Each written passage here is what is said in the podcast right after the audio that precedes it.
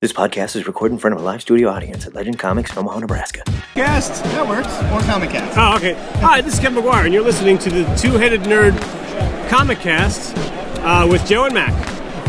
Sort of break it, break it down like this.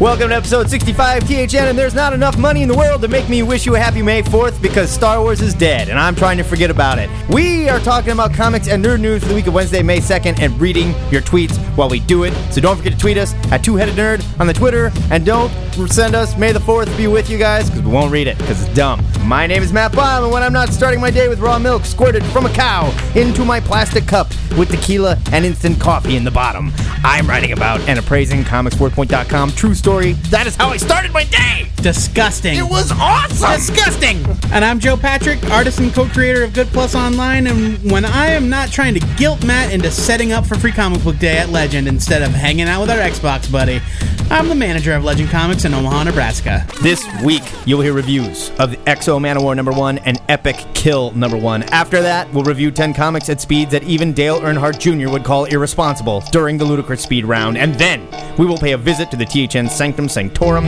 to discuss the future of next week's comics. And finally, we lied to you last week because keeping track of what happens on the show is apparently too difficult for bimbos like us. So, instead of Ask a Nerd, we'll be discussing the state of the DC relaunch, Second Wave. But before we get to all that mumbo and jumbo, let's take a minute to say goodbye to Junior Seau of the San Diego Chargers and Adam Yauch, aka MCA of the Beastie Boys, both of which you will dearly miss. And you'll notice we'll be playing Beastie Boys all episode long in remembrance.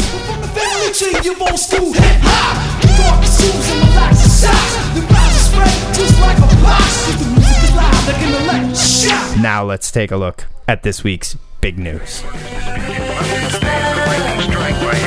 First up, a bit of old news with some new details at the tail end of C2E2 The kids call him Deets. Deets. New Deets. At the end of C2E2, DC Comics slipped in the announcement that James Robinson and Philip Tan will be bringing He Man and the Masters of the Universe back for a six issue miniseries starting in July. Fast forward to today, where details about the series are starting to come to light. In an interview on Newsarama.com on Tuesday, writer James Robinson revealed that his He Man story takes place sometime after Skeletor has defeated the Masters of the Universe and taken over Eternia. The Masters have forgotten their past lives as heroes. He Man is living a simple life as a woodsman named Adam when the series begins. Over the course of six issues, the heroes must fight to regain their memories and take Eternia back from Skeletor's evil clutches. Robinson is describing his take on He Man as kind of a sci fi Conan. Matt, what do you think? I think sci-fi Conan sounds kick-ass, but help me out. What does this story remind you of? What is the story I'm thinking of? There's a Superman story where like he the whole world forgot who Superman was. I don't know. And even Superman forgot. I don't know. This just I mean there's no reason why He-Man can't be good. It can be written There's well. no reason why There's no reason why. I'm not a huge Philip Tan fan. That doesn't mean he can't do a good job in this book either because sometimes he surprises us and does well too. the preview piece they had uh, looked good to me. you know and like i have this thing for he-man as i grew up watching he-man as a kid but do i need to read more if it's good sure but it's gonna have to be really good to keep me interested I agree. I mean, there was a, a mini resurgence for Masters of the Universe in the early 2000s, and that kind of petered out. Um, that cartoon was pretty good though was it? yeah it was actually fun Never saw it. yeah i liked it But you know, James Robinson cut loose on a story where, with basically no continuity to worry about, do his own thing. I'm I'm kind of excited to see where it goes. That said, I will drop it like a bad habit if it's not good. Yeah, you know, it's not going to be like, oh, damn it, it sucks. I mean, in other DC news, BleedingCool.com is reporting rumors of yet another creative shift in the new 52. According to the site, Teen Titans and Red Hood writer Scott Lobdell will take over writing duties on Superman from Keith Giffen and Dan Jurgens. Didn't see that coming. Probably with this fall's Zero issue. Lobdell was a popular Marvel writer in the 90s and has found himself suddenly thrown back into the spotlight thanks to DC's big relaunch. Joe, what is it with DC and Superman? Why is it so damn hard for them to find a consistent creative team for this book? I have a better question. How come Superman sucks? I mean, shouldn't this be the one that they're nailing? Really? It should be. I'm very sad. Uh, one of the things I'm most sad about in the relaunch is that Superman doesn't feel like Superman.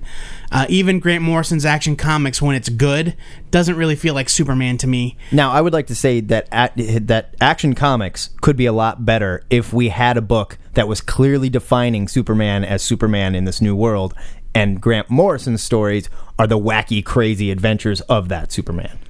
We don't have that. No one has defined Superman yet. I mean, we really we know where he came from. We know his name, but what can you tell me about him? He's strong. He flies. I mean, really, what's his personality? And well, he's kind of a jerk. Yeah, as far as I can tell, a whiny one at that. I don't know. I just my thing is they have been sticking creators on this book. No offense to Keith Giffen, who I like, or, or Dan Jurgens, who I even enjoy sometimes, but Superman should be a marquee title. Like, why isn't Superman getting the same attention that Batman is getting? Superman should be as good as like Marvel's Fantastic Four. That's their first family. This is their DC's first superhero.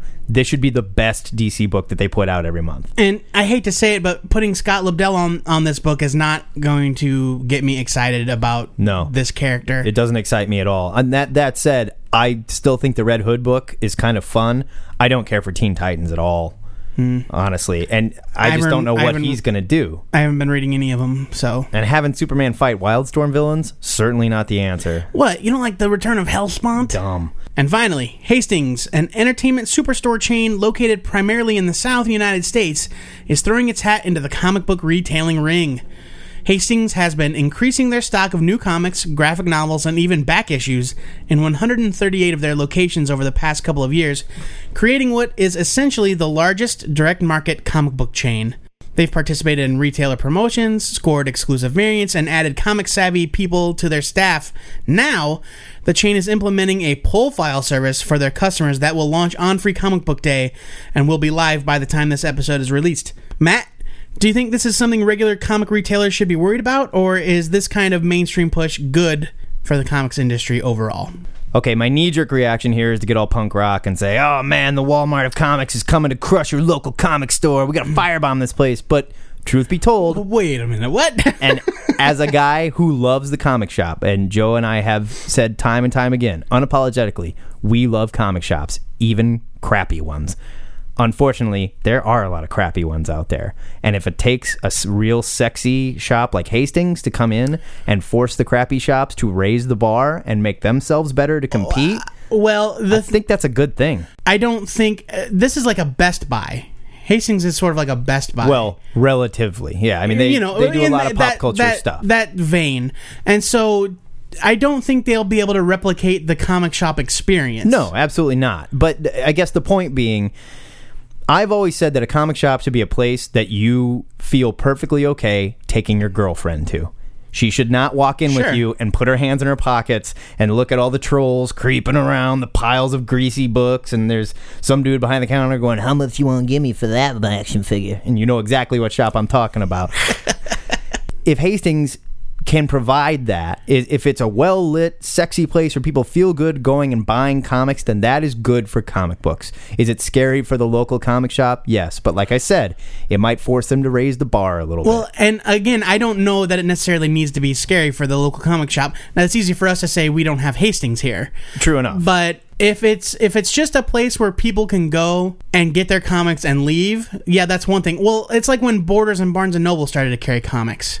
That really didn't impact us at all. no, not at all. And if they can't replicate the comic store experience, you know, the the going and hanging out with your friends and talking with the clerks about the latest releases hmm. and getting excited for the Avengers movie, you know, that kind of community and culture, I don't think it's something to worry about. No, but they may do the pull file system better. Maybe, but if it does get comics into the hands of people that aren't prone to read comics because they don't want to go to the comic shop, well then That's a good thing. That's a plus. The thing I would worry about is the pull file system. Like, how many people come into our shop saying, "Look, I'm leaving this other store because I can't get my pull file right." They're constantly missing books and stuff like that. well, you know they'll definitely throw a bunch of money at some sort of fancy Exactly. system. Hastings is going to nail that one, if nothing else.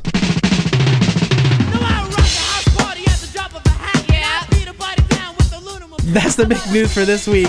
If you'd like to discuss these stories or anything we missed, Nail Matt Baum down on Facebook, where you can see a picture of my favorite b-boy and co-host Matt, who also has a beard like a billy goat. It's true. Oh, man, MCA, he's got a beard like a billy goat. It's the disco call. MCA! Get rocked, y'all. Joe Patrick, before we move along, why don't you read us a tweet from one of our lovely listeners? Our first tweet comes from Kush, who wants to know Have we played the Walking Dead Episode 1 uh, adventure game on Xbox Live? He goes on to say he's a bit curious because, as someone who has read the comic and watched the TV show, he is finding the game so far to be the best experience with that property. Okay, that's nuts. I find that really hard to believe, but I haven't played it. S- That said, is it going to make me fall off my couch and go, "Oh my god!" at the end of the game? I kind of doubt it, but Uh, I haven't played it yet either. I am very eager to. I just am swamped at the moment, and every time I think to do it, I fall asleep in front of my computer because I'm an old man. so that's a double no. Thanks for your tweet.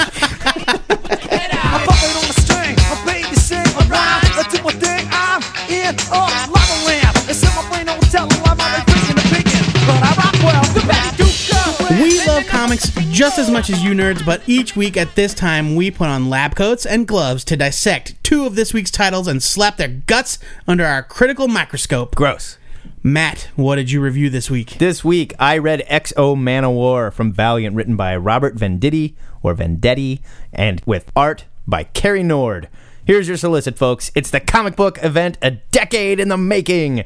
The all new Valiant universe kicks off with a landmark, oversized number one issue of X-O Manowar by New York Times bestselling author Robert Venditti, or Detti, who wrote The Surrogates, which is the movie where Bruce Willis had hair, and that's the only thing I can tell you about It It was a comic first. the Homeland Direct, and also the Homeland Directive, which I don't know. And Eisner Award winning artist Cary Nord from Conan! Exclamation point. Born into battle, Aric of Dacia, heir to the throne of the Visigoth people, has never known peace. After a brutal encounter with a mysterious enemy known as the Vine, leaves him a prisoner on an incomprehensible world. The only hope Aric has of returning to his family and saving them from slavery is to seize a weapon of incalculable destruction and become X-O Manowar. The Vine destroyed Aric's world. Now he will give them war. That is a really long solicit. But badass and way better than any of the bullet point crap that Marvel has been doing. Like it says, this is the long awaited return of the Valiant verse. For those who don't do their comic homework, X-O Manowar was created by writer Jim Shooter and artist Bob Layton back in 1992. This latest XO offering is certainly a relaunch of the character, but so far does not appear to be a complete reboot. Uh, How do you figure? Vendetti's origin is very close to the Shooter and Layton's version. Like, really close. Yeah, but they're not going to pick up old stories. Uh, did you read this issue? Yeah, I read it. It's not much different from the other, I mean, first issue, to tell you the truth. Aric's a Visigoth warrior. He's fighting Roman oppressors alongside his uncle. His father was killed at Roman hands, and he's insane trying to get revenge for his father's death. One night, while he's out investigating what he thinks is a Roman raiding party outside the Visigoth camp, he attacks a group of heavily armed warriors that turn out to be aliens, and they kidnap him and they take him away. That is the origin that Jim Shooter and Bob Layton came up with. I mean, almost panel for panel. I'm not okay. I'm not going to say this was page for page retelling of the Shooter Layton story, but it really was very close. And that's fine. It's been 20 years since we've seen the origin of X-O Manowar, and it's still a good story today. They're reintroducing this character. And I think the bulk of the people that they want to speak to here are not necessarily the people that were reading Valiant Comics in 1992. I wasn't one. Yeah, I mean, I wasn't really either. I'm glad Venditti and Nord aren't making any major changes to the origin, at least with this issue, because I think it just kind of, sort of shows some reverence for the old stuff. For the so the older fans that pick this up can be like, good. They're not totally reinventing the wheel or making it more extreme or anything stupid. It's the same idea. But the art is updated. The story is obviously updated. The dialogue here was just perfect. I really like how Venditti writes Aric as this brash and probably dangerous leader to his own men due to mm-hmm. his own lust for revenge and he, like he's always willing to rush straight into battle mm. while his uncle is like oh god like do we really have to just attack Nord's art is perfect. The story starts in ancient Rome, and then it quickly turns into like pure science fiction. I loved what he did on Conan. And I know he's done a lot of other stuff. I can't really think of any real futuristic techie books that he's done. But the small taste that we get here is really solid. Uh, it should be pointed out that normally Cary Nord is kind of he does all of his own art. Yeah. Uh, but this was inked by Stefano Gaudiano, who is usually Michael Lark's inker. Oh, I didn't know that. And so it's a little different than uh, Cary Nord's usual look, uh, but it was beautiful. Uh, they are a good team. Yeah, there's a really nice look to this book. The colors are very solid. I can't summon the colorist name here. The intro was really good, setting up the world. The, the front page, like the inside cover, kind of spelled out. Oh, like an infographic. I really loved that. What's going on? Because I wasn't sure where they were going to go with this. I know the old X-O Manowar was a Visigoth and like in ancient Rome, but I wasn't certain that that's what was going to happen in this book. And the first thing they do is like, "Welcome to the year 452 BC" or, or something like that. And it was fun. It, it really set it up well. This is the first offering from Valiant, and they nailed it. And I'm They super really excited to see what comes next. There's a nice preview in the back for Harbinger. That's where I was going to go. and then a couple of uh, teaser images for Eternal Warrior and Rai. yeah, I think this all looks like it's going to be a I ton know. of fun. And I was never a fan. Like I completely missed Valiant the or- original run, and I am very excited. I loved this book. Yeah, it looks like they're going to do it right. And I mean, I'm giving it the biggest buy it I can. Go check this out, guys. Me too. It was really good. Joe Patrick, what did you read this week? My pick for the week Epic Kill number one from Image Comics with story and art by Raffaele Ienco, dude. Why did you read that like that? Because it's epic. Oh, I see. Yeah. Here's your solicit. Hitmen and mercenaries from around the globe are ordered by the president to bring down an 18 year old super assassin named Song. But she's going to turn the tables on them, and every kill is going to be epic. Song has trained for years into adulthood to take revenge on the man responsible for her parents' deaths, the man who has just been elected president. Image Comics has been knocking it out of the park lately with solid launch after solid launch, and so I was kind of eager to check this book out. Uh, Epic Kill, as the solicit states, follows Song, an amnesiac badass who wakes up to find herself a resident of the Sucker Punch Home for Troubled Girls. This place is full of villainous orderlies so cartoony and girls dressed so ridiculously, no state in America would ever fund it.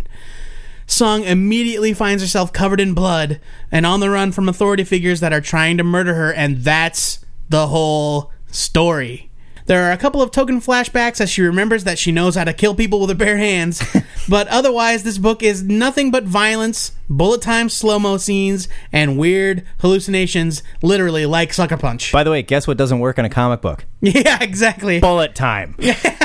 doesn't work at all. Like when you slow the film down, looks pretty cool. Right. You can't slow the comic panels down. In fact, it looks dumb. To tell you the truth, there's panels where it's like, oh, I see she was standing in this scene. Now she's sort of flying backwards and upside down. Flexing as real bu- weird there. As bullets whip by her, sort of around her, I Yeah, guess. I don't know. Uh, There's just nothing to grab onto here. Uh, the characters are completely unremarkable, and Ienco doesn't give me any reason at all to care about Song. I, I know it's the first issue, but like literally nothing. I, I, there was no reason to care whether she lived or died. Uh, and if it wasn't for the fact that the villains were so villainous, Yeah. like twirling their mustaches as they prepared to rape everybody like in scene- sight. Yeah, where they're like showering and this dude's like spraying the girls with a hose. Now, okay, he's spraying the girls with a hose and he's like, "Yeah, clean those holes for me, you sluts," or whatever. Right. And but here's the thing. Okay, That's not. That's I'll buy. That's not a paraphrase. That this by the place, way. yeah, that's I'm not paraphrasing. I'll buy this place is bad. It's run by evil people. Sure. but that you know, they're not evil enough to make everybody get naked when they get sprayed with the hose. They'll let them wear their clothes. Right. like what? It's what is just- going on? It's know? it's it's just just yeah. don't. And I'm not saying like I'm craving the nudity, but what it, if they're bad, they're bad, and this is like rape house. Yeah, exactly. I don't know. The art, unfortunately, isn't too great either. No, it was uh, bad. There, there- were There's something about the style, like his visual style, that I kind of appreciated, but the composition and the anatomy, like the nuts and bolts of what a book like this needs, it's just lacking. It, it, this is not a superhero book. It's not a, you know, high fantasy book. It can't get by on just style. It's regular people, and yeah, it's violence, but it's mainly a lot of normal people in normal clothes talking. So the errors in the art, the things that don't look right, just stand out immediately. Yeah. And it was not a good looking Yeah. book.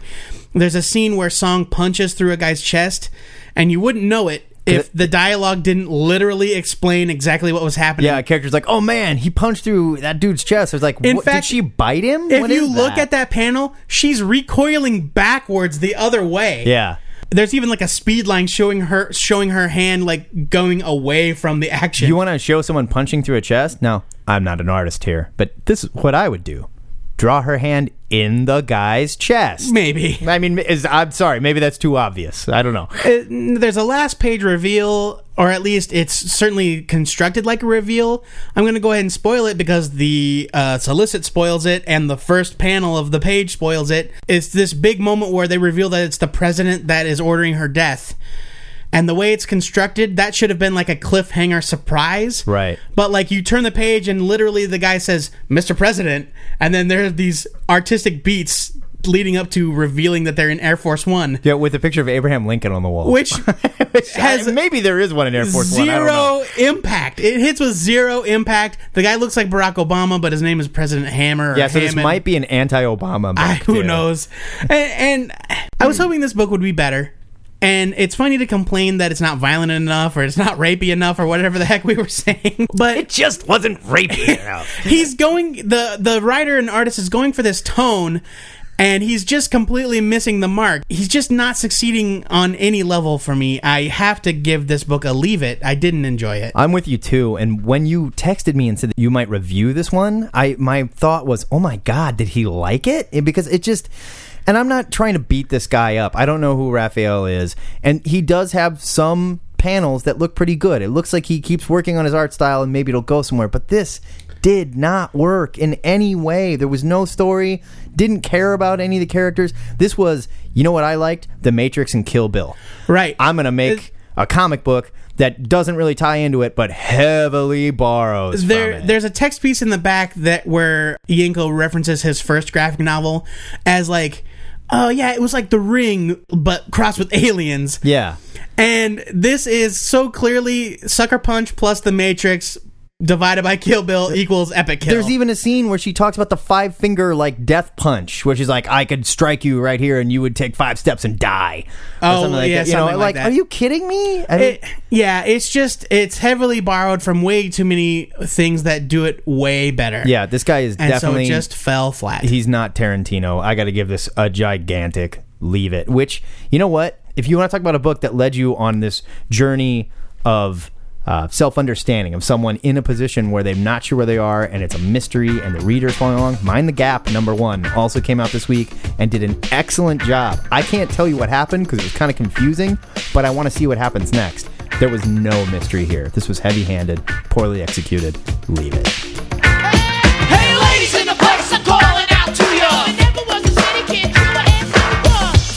As always, we want to know what you rapists thought of these comics, so let us know how unprepared and poorly executed our reviews were over at our Facebook page.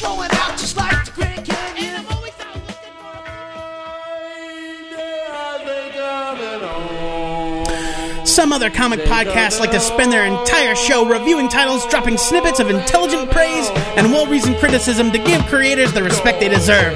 But not us! No, sir. Here at THN, we like to get all heft up on goofballs and review 10 comics faster than any self respecting critic should. Or in this case, Mexican Coke. Mexican Coke. One medio litro of Medio Mexican Coke. Litro during the ludicrous speed round.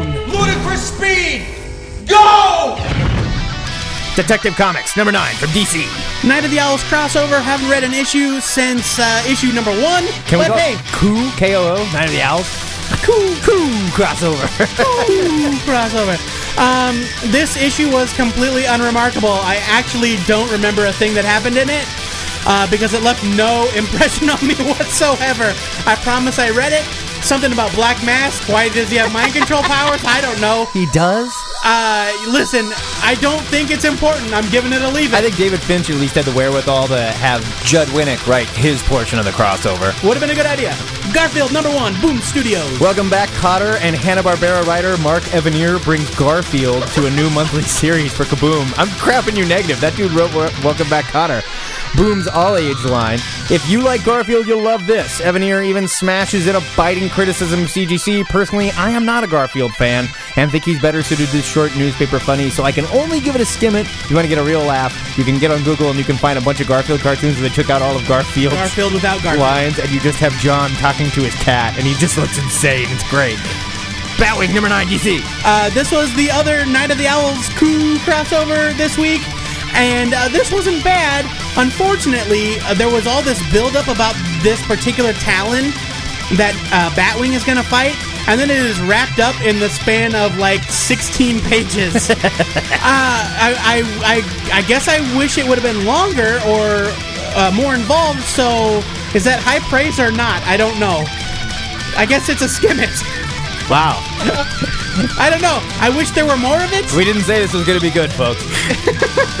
The Spider, number one, Dynamite. Writer David Liss did not get the props he deserved for his run in Black Panther or his Mystery Men miniseries at Marvel. I don't know much about the Spider, but he doesn't seem to be a very likable character, and I think I like that. He drinks, he's rude, and he knows he's not necessarily right for killing criminals, but he also knows it's for the greater good, or at least I think he hopes so. Liss is writing a very interesting character here. The art is solid. There are a couple of sort of derivative scenes that took place, you know, with women in alleys and everything. But I'm up for reading more. Buy it. Avengers Academy number 29. Marvel Comics.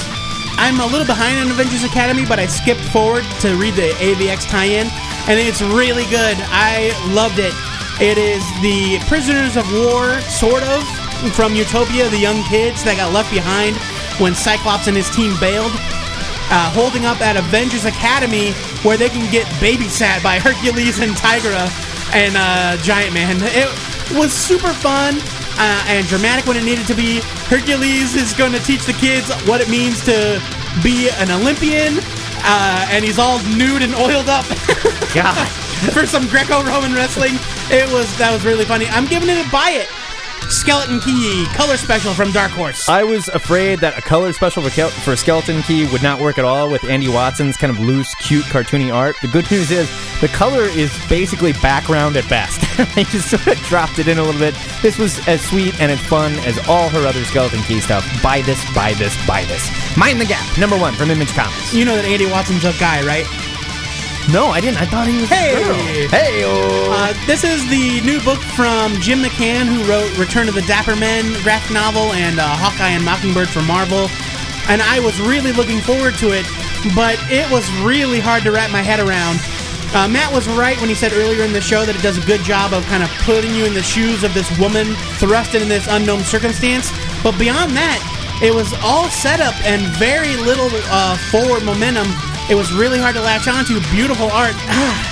I gotta give it a skim it. I'm giving it I'm a buy. Sorry. I'm in for more. I liked it. I'm gonna read more. I just it was a tough first issue. Exiled number one from Marvel. This is a one shot that starts the Exile crossover that runs through Journey into Mystery and New Mutants this month with fantastic art by G. Giandomenico.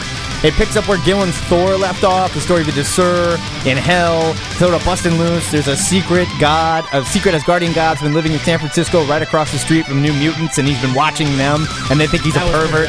It was totally fun. This is going to be a great crossover. Buy this. I will say that it was very densely packed, and if you have Oh, not, yeah. if you have not been reading both of those books, you might be a little lost like I was. You could be, but it still was fun. Smallville season 11, number one from DC. You know what? We bag on Smallville a lot on this show. No, no, I won't let you do this. It wasn't terrible.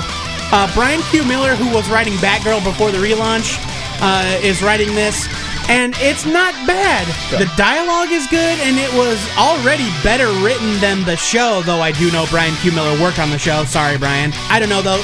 Smallville version of Lois Lane is the worst. Every time she opens her mouth, I want to cut her head off. the art by Pere Perez is okay. Uh, he tries too hard to get the likenesses right, which makes it distracting. I just don't care. I can't look at his name and not say Perez Perez. I just don't care is the thing, so I'm giving it a skim it. If you like Smallville, check it out. Except for you, Keith, it's not okay for you to be reading this. Avengers vs. X-Men number three. I'm still having fun with the story, but John Romita Jr.'s art is not doing it for me at all. It is bad, and it's not working. There was also a questionable call by Cap in the end of this story. I'm not going to spoil it, but I am Yeah, still on board. weird. I didn't really get what they're going for there, and I think it could have been handled better. But like I said, still having fun. Um, so far, one of the best Marvel crossover events I've read in a long time. Bye.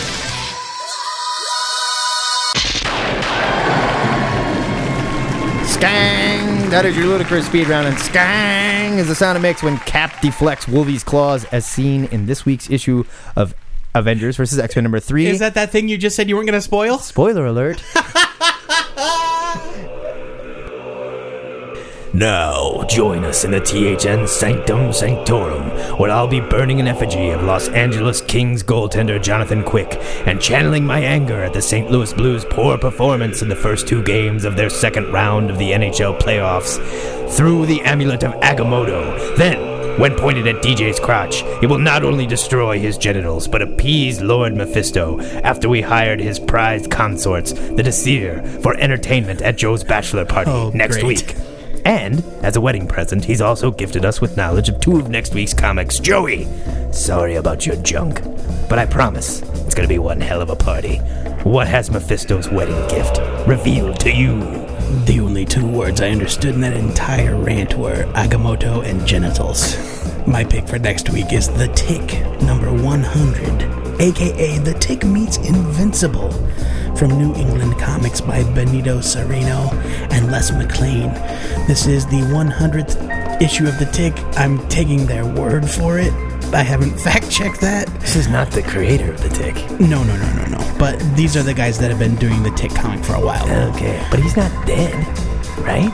No. Okay. He works in TV. Oh. He's making that TV money. He's making real money. He works on Supernatural. So this is the Tick meeting Robert Kirkman's Invincible. I've always loved the Tick. I just think it could be a good time, and uh, you know, it's the kind of book that you can just pick up and put down and not worry too much about missing anything. Fair enough. Matt, what about your genitals? Well, your genitals are the ones that got blown off. Mine are functioning just fine, and I am excited for Higher Earth number one, written by Sam Humphries with art by Carlos Magno.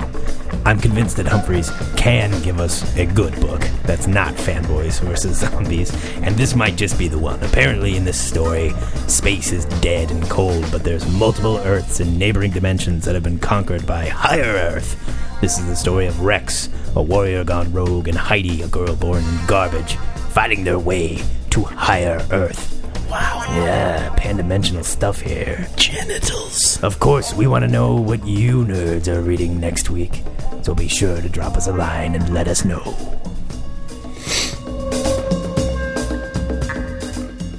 Joe Patrick, now that we're done with that foolishness, read me a tweet. Our next tweet comes from Sean M., one of our listeners abroad, who says, It's not a question, it's a shout out. I'm in a pub in Stockport, UK, just outside Manchester, and I'm three pints to the wind. Sorry, I don't have a question. By the way, your show is awesome. Hey, thanks, Sam. Good for you. His name is Sean. Yeah, thanks, Sean. I was paying attention. cool. Children of the art! We're welcome to- It's time again for us to hold an official press conference and step in front of the Nerd Nation to discuss the state of the DC relaunch Second Wave. Four new number ones from DC hit the shelves this week, part of what they are calling the second wave of the new 52. In this month's The State of segment, DJ and I are taking a hard look at the new titles to help the nerdy public understand where these stories take place and if they even need to read them. Joey, let's start alphabetically with. Dial H number one by China Miéville and art by Mateus Santolouco. Okay. Santa, Yeah? Okay, yeah. Santa Luoco. How about that? Dial H is an updated take on the old Dial H for Hero concept in the DC universe that started in the Silver Age and was last seen in the excellent Hero series by Will Pfeifer. Yeah, that was fun. It was a good book and I miss it.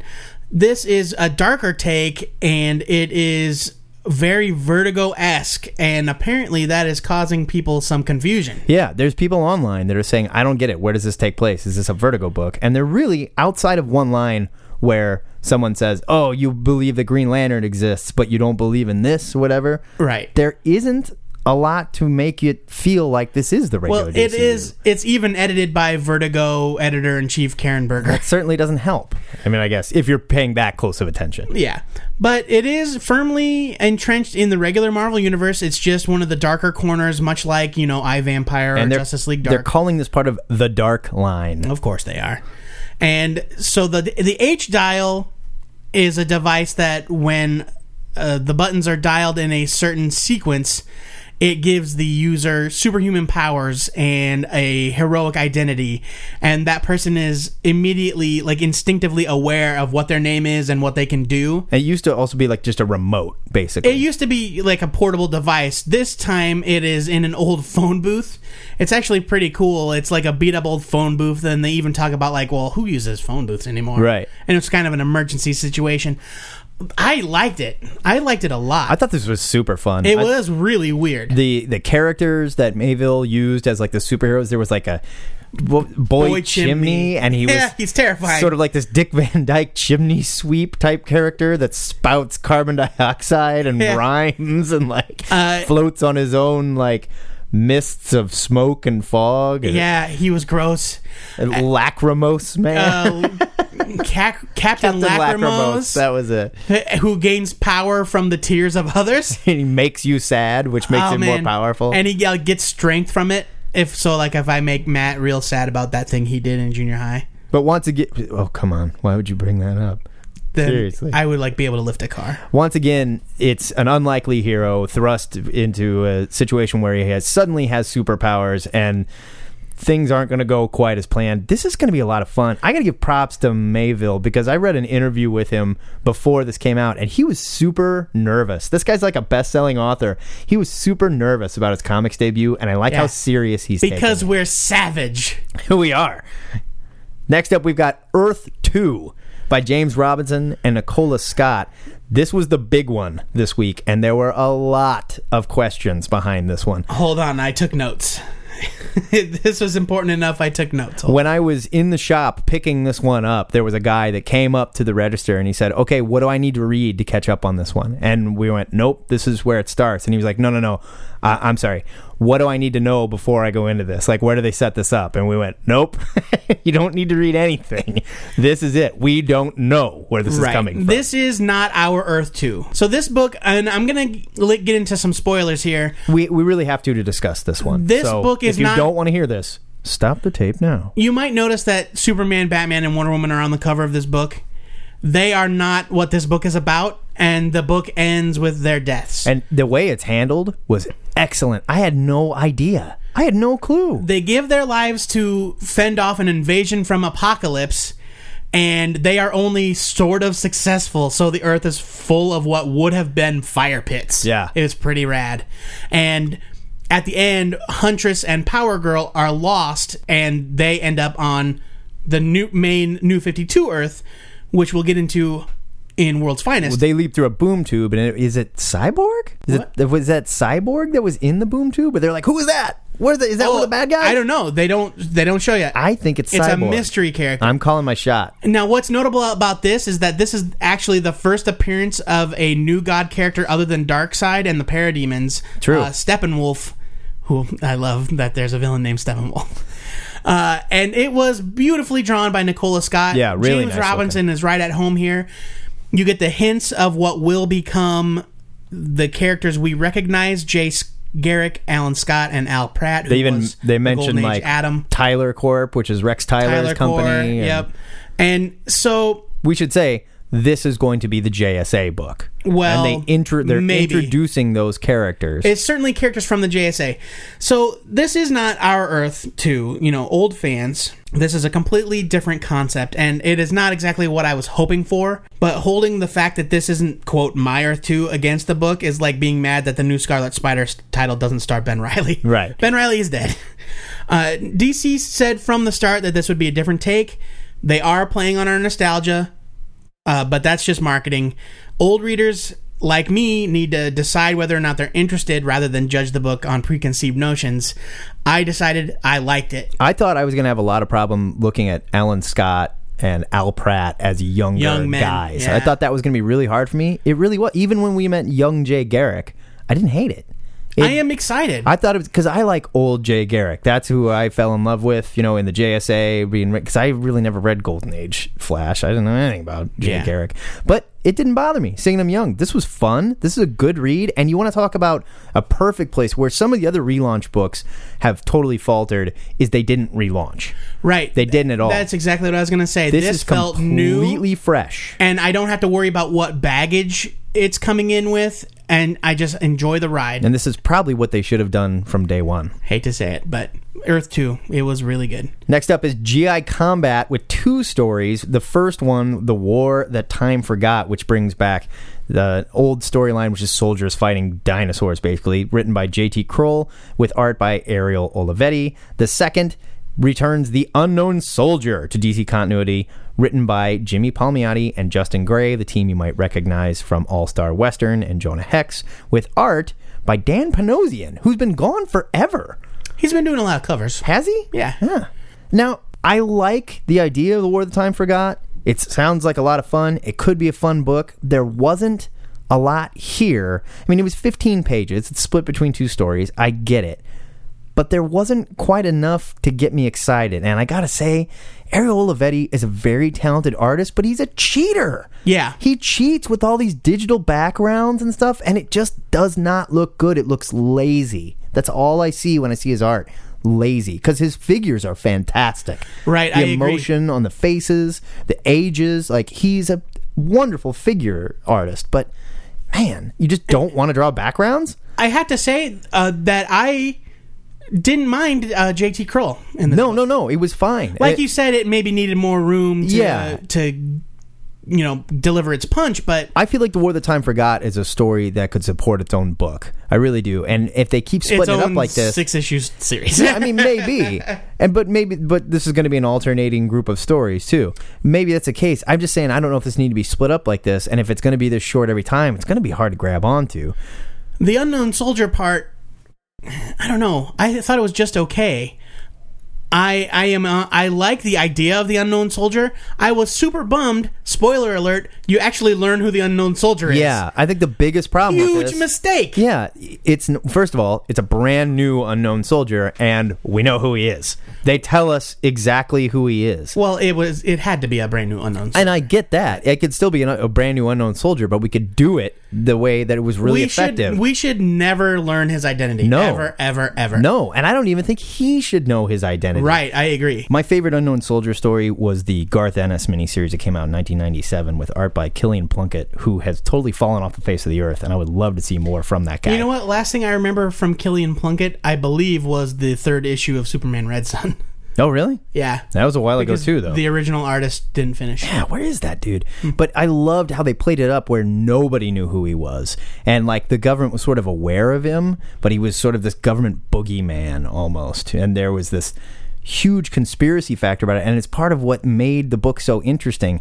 I don't know how they're going to make this interesting. It's almost like they're trying to superhero-fy the unknown soldier. Yeah, here's the bottom line. If you know everything about a guy called the Unknown Soldier, he is not unknown. No. And therefore less interesting. And I don't need the unknown soldier to be the Punisher. That's not going to make him interesting Yeah. for me. And the final book in the second wave, World's Finest, number one, by Paul Levitz, George Perez, and Kevin Maguire, or the DC Old Guys. the DC old guys.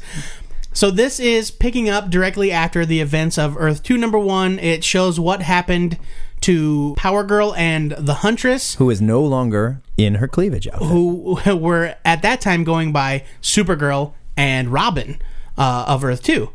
And so it shows them crashing on our Earth, I guess, five years ago, back when T shirt Superman was just getting his start, and then having to carve out lives for themselves and try to find a way home. The Huntress who is Helena Wayne, Bruce Wayne's daughter, is able to hack into Wayne Enterprises and and embezzle a bunch of money. Now that's old school Earth 2 That that Like, little tidbit is old school canon, Earth Two, right? yes. But Power Girl was not Supergirl in old school Earth 2 canon. she wasn't called Supergirl, but she was Superman's cousin. yeah, she was his cousin. She was Kryptonian. Right.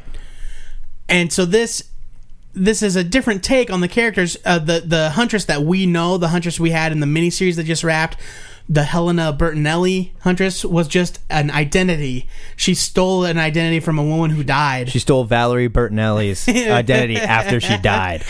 And I, I really liked this issue. George Perez was on his game. The flashback showing how they crashed on our Earth was handled by Kevin Maguire, and it was gorgeous. Yeah, Maguire, man, anything that guy does, I'm in. And I know that Paul Levitz, mm, let's be fair and say that sometimes his scripts are a little rough. I just don't care about. I liked this book. He's at home with these characters. Yeah, this book was fun. I feel like his Legion of Superheroes is just not doing it for me, and they're trying to capture lightning in a bottle again. Well, and they're I- just not going to. There. I will admit that as much as I love the Legion, this current series isn't really doing it for me. But this is a fun, fresh take, and I think maybe giving him these characters like a, his own sandbox to play in, essentially. And again, they are a blank slate. There's Yeah. there's what we think they should be, our preconceived notions, but really they are completely blank slates. This is the Karen Starr from Mr. Terrific when she showed up and we all went Wait a minute, that's supposed to be Power Girl. How come she doesn't have a costume or powers? Yeah. Yeah, because she's hiding. She's in hiding. which makes sense. Yes. nicely done. And I I really enjoyed World's Finest. I am eager to see uh, more from both Earth 2 and World's Finest, and I am pleasantly surprised that Paul Levitz did such a good job because I know it's hit and miss sometimes with the older writers. but- Yeah, I'm going to continue to read these two. I think I'm going to give GI Combat another chance because it Sure. could be fun. I want to see where they go with it. I, I trust Palmiotti and Gray. They write good comics, and maybe they are building something here. Dial H, a lot of fun. Loved it. Could be interesting. Unfortunately, it strikes me as one of those books that we will really like, but isn't going to survive past 12 issues because sales will just slowly dip. We'll because see. there's Superman or Batman or whoever isn't in it. Regardless, though, fun second wave so far. Yeah, and we should point out that this isn't the end of the second wave. There are two more books coming, but we're not really going to focus too much on them. The first is uh, the the, Ravagers. the it spins is out the of Teen Ravagers, Titans. yeah, and eh. Just I don't care. I okay. We felt it that we should tackle these right away because there was a lot of confusion and people want to know what was going on with Earth too. The Ravagers and the other title is Batman Incorporated, which is going to be big. And that's it, they definitely have some explaining to it's do. the continuation of an existing title, and It is so again a book that might not work so well in the relaunched DCU, where the Bat titles have only been sort of relaunched. we'll see. Yeah, and, and really, I gotta It- say, the biggest success I have seen so far in picking up a comic that truly feels new, fresh, relaunched, and is starting from issue one, Earth Two, It was really good. hands down. And it makes me think they probably should have just relaunched the whole damn universe.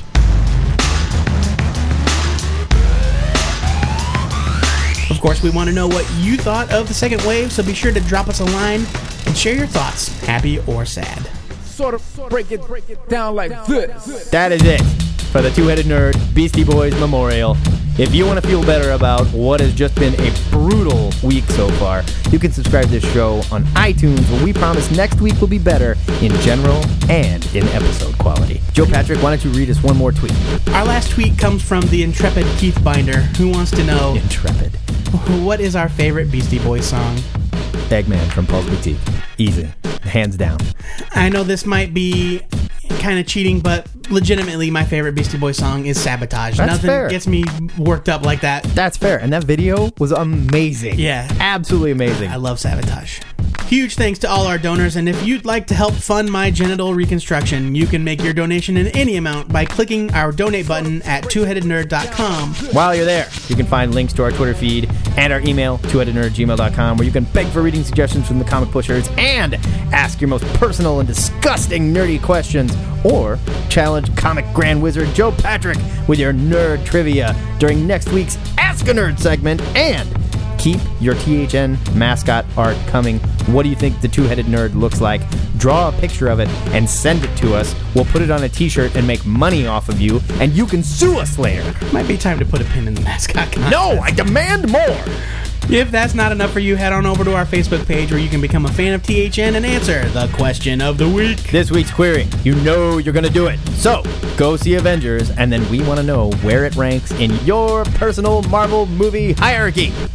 Before we go, our weekly shout out goes to our pal, 8 Bucks, an Xbox buddy of ours who has had our backs as we faced down wave after wave of locusts and reapers, and he drove all the way from the wilds of California just to stalk us in real life. Word to you, Jesse, and until next time, true believers, this is the Two Headed Nerd, signing off. Rest in peace, MC feeling and it's a musical masterpiece. Hear what I'm dealing with, and that's cool at least. Through my mind comes through in my walk. Two feelings are shown from the way that I.